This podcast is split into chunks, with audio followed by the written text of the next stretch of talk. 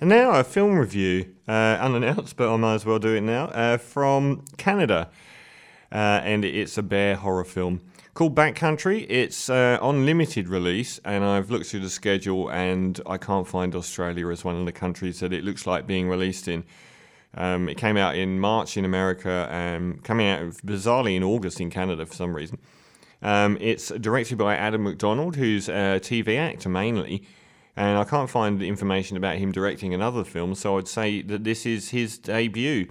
It stars very few people indeed. Missy Peregrym and Eric Balfour, who used to be in 24, the series 24, one of the most prominent characters in that. And it basically follows them on a camping trip in Canada. It's loosely based on the true story of Jacqueline Perry and Mark Jordan.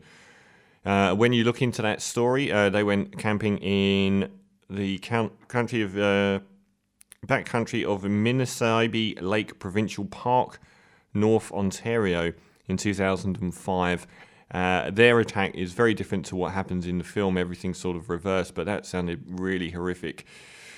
He basically jumped on this massive bear and was attacking it with his penknife while it was eating his girlfriend, and he managed to fight it off, but tragically she died. And it doesn't get much happier from there. Basically, it stars those two. The guy who officially wins Worst Boyfriend of All Time award takes his girlfriend into the woods where he was familiar as a child, and takes her to some remote beauty spots in order to propose. And unfortunately, he is... as a movie, I mean, basically there's not much plot. They go into the woods and are stalked by a bear. I mean, that's pretty much the whole film. There's not much point in talking about that aspect of it. But it really reminded me of this British horror film called Eden Lake, which is fantastic and terrifying. Probably a better film than this, certainly a more disturbing one. And that had then unknown Michael Fassbender taking his girlfriend to a remote lake. And unfortunately, the people next to their camping ground are a bunch of very misbehaved youth. And the altercations spiral out of control until it turns into a horror movie. I would have given Michael Fassbender one of the Worst Boyfriends of the Year awards for that one. He's got nothing on the guy in this film, Eric Balfour, who... It's almost like it's half or more than half Eden Lake and Into the Wild as well, because he's got a very sort of romanticised view of the wilderness. He refuses pointedly early on to take a map with him because he has this idealised view, and that reminded me of the scene in Into the Wild where he refused to take a map with him. And what I love the most about this film is the way the dawning reality of what's happening. He's got this childhood memory of going into the wilderness where he was obviously looked after by, I have to say, more capable adults than he.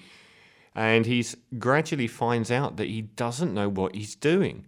He doesn't know the directions the way he thought. He doesn't know how to deal with things the way he thought. And for a very long, probably 2/3 of the movie before it really gets nasty, it's a slow-burning, building dread, which has to do with the environment and the fact that this guy's taken his beloved out into the wilderness as her protector, but he doesn't have the skills to do it. And as they progress through, they barely bump into anyone. There's a very uncomfortable sequence with, I think, Nicholas Campbell, who plays a bit of a asshole, to be honest, who bumps into them in the woods, and he's very threatening but in a very subtle way, and that kind of amps up the building terror. But after that, he just does everything wrong, and his arrogance won't allow him to do the most simple things, and his poor suffering girlfriend just gradually gets more and more fearful, particularly when things start creeping around at night around their tent. I can't, obviously you can work out what that thing creeping around at night is. And after the hour of tension has built up, when they're thoroughly lost, and being lost in the wilderness must be one of the most terrifying things, because in every direction you look, there's the same thing. Where do you go?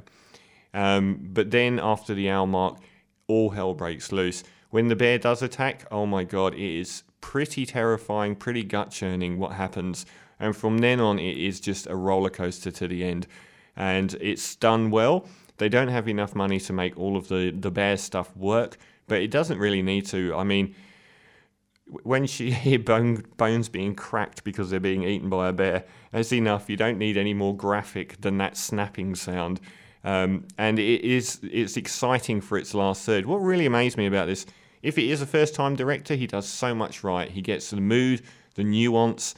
He gets the terror creeping into the movie from other things that are happening, such as meeting people who are slightly scary on the way.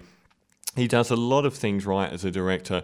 He shoots it well. There's some B-grade dialogue. It is a B-movie, really. It's an indie horror film. Some of the B-movies, dialogue and acting is a little bit subpar, but not too much. And I believed in the character. I can imagine doing something so stupid myself. So I thought it was beautifully shot. The lead woman in it, Missy Peregrym, is, I thought, really good, and she goes through the ringer in this film. It's terrifying. I don't know what it is about bears and bears eating you that I find, obviously it's terrifying, but it's even worse than sharks, even worse than crocodiles for some reason. There's something so primordial and frightening about bears. So Backcountry is a small film, but if you want a good shocker and something that will have you covering your eyes at times during the last third, I seriously recommend it. I'm going to give it 7.5 out of 10 for Backcountry.